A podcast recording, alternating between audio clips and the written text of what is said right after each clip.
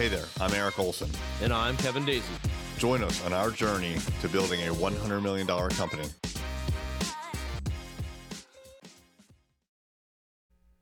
Have you ever had a situation at work and you're like, man, I, I'm pretty sure we've addressed this before? And come to find out, sure enough, you have. You've actually done this before, but your organization or your people or even you have forgotten what the process is and you haven't taken the time to write it down so there's nothing to refer to. Process is one of those things that if you don't have it, you are in deep trouble. A lot of small companies, they really just wing it and they wing it all the time. And what they have to recognize is that for everything that you do, there's a process. Even if you're doing something that's a custom service or offering, there's a process to doing it. And it's really a good idea and best practices to start writing that down.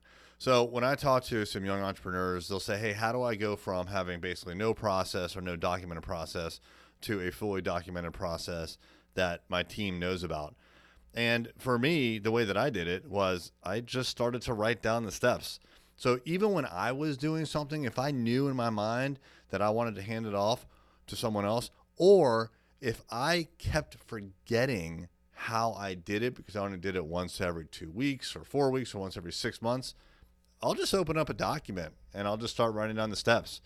The first time you do it, the steps are really high level.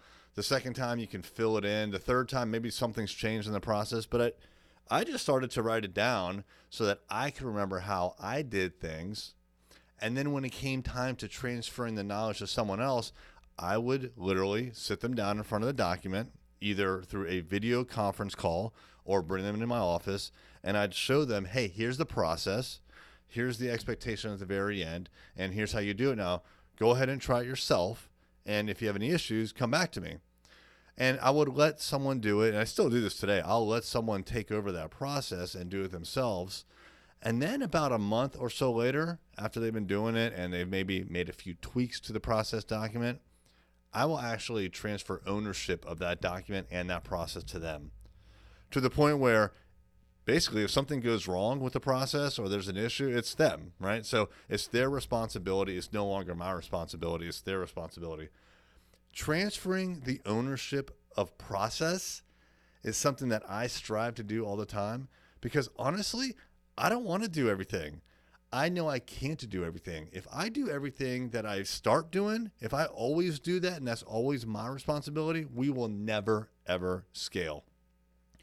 You have to delegate. And the best way that I have found to delegate is to write that process down, train somebody, ensure they know how to do it, make them the owner of the process.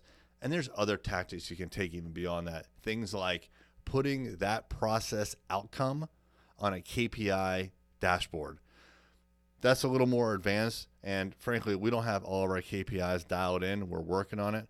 But the key is take some of these important processes and make someone else the owner of it. Thank you for listening. I hope you heard something you can implement in your business right away. Find us online at journeyto100million.com.